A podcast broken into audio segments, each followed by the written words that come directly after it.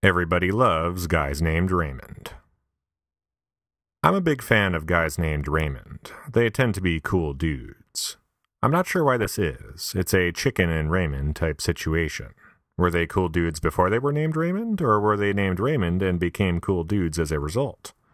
I'm sure there must have been some cool lady Raymonds out there as well. I haven't met any, but I'm confident they're out there.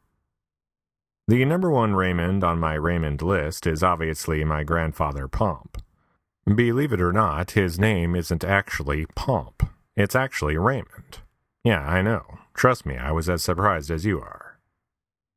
Number two has got to be the late Ray Bradbury. Top notch Raymond right there. Brilliant mind, great writer, amazing storyteller. And prolific as fuck. He was still writing stories and novels into his mid 80s. Crazy. Hell, I'm not sure I'm going to finish this stupid story about my favorite Raymonds that I started three paragraphs ago.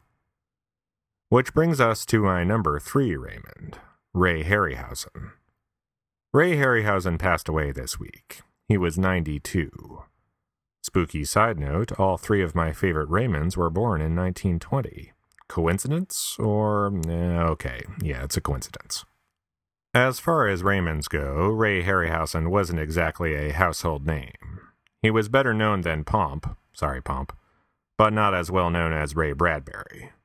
Television broadcasts were not interrupted with news of his passing. The president didn't issue a press release mourning the loss of a great man. Honestly, unless you frequent the same nerd circles as I do, you probably didn't hear about his death. You probably didn't even know who he was. But you should have, you ungrateful bastard.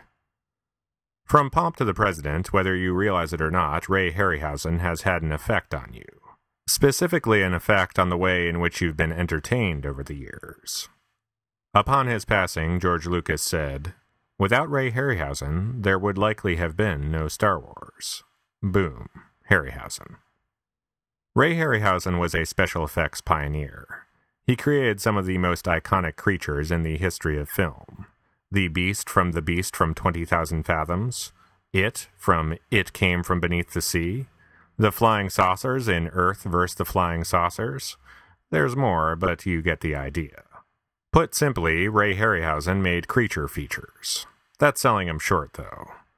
To this day, I still remember watching Jason and the Argonauts in Mr. Goodnow's sixth grade history class. Sure, the connection between the film and actual history was tenuous at best, and there were an awful lot of grown men walking around in diapers throughout the film, but the epic sword fight finale between three dudes against seven skeletons made up for it. Even Mr. Goodnow would agree. Ray Harryhausen specialized in stop motion animation. Stop motion animation is an animation technique where physical objects are photographed, moved slightly, and then photographed again. Do this 24 times and you've got one second of footage. It's a time consuming process, and Ray Harryhausen was the master. After seeing King Kong as a young boy, Harryhausen was inspired to make his own movie monsters. He made some impressive home movies growing up, but his self taught beginnings were interrupted by a little thing called World War II, as is frequently the case when you're born in 1920. During the war, Harryhausen worked for the Special Services Division, shooting footage documenting the war under Colonel Frank Capra. Uh, what? Colonel who? Yes, that Frank Capra. It's a Wonderful Life, Mr. Smith Goes to Washington, Frank Capra. Crazy. That's some Malcolm Gladwell outliers type right place, right time stuff right there.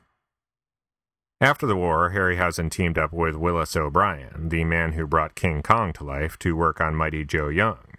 Not bad, Harryhausen. Not bad.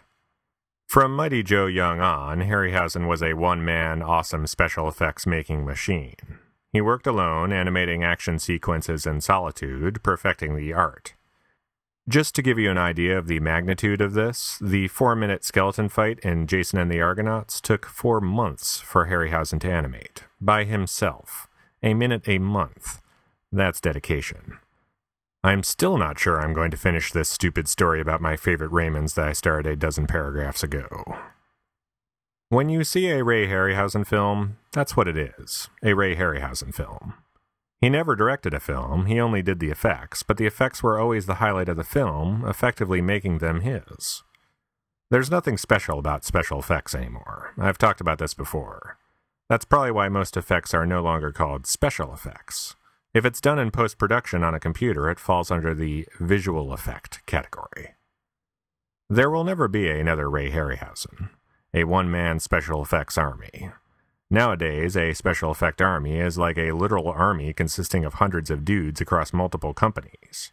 Sure, the effects are more realistic, but they are less impressive. What's even more impressive than Harryhausen's work, though, is the effect he had on the history of filmmaking. While he only worked on about a dozen films over the course of his life, he inspired a generation of filmmakers with those films. Hell, two generations of filmmakers. Even if you've never seen Jason and the Argonauts or Clash of the Titans, the original, not that 2010 remade mess, you've seen Ray Harryhausen's work. The man may be gone, but the impact he left behind will live on forever. You were a hell of a Raymond, Ray.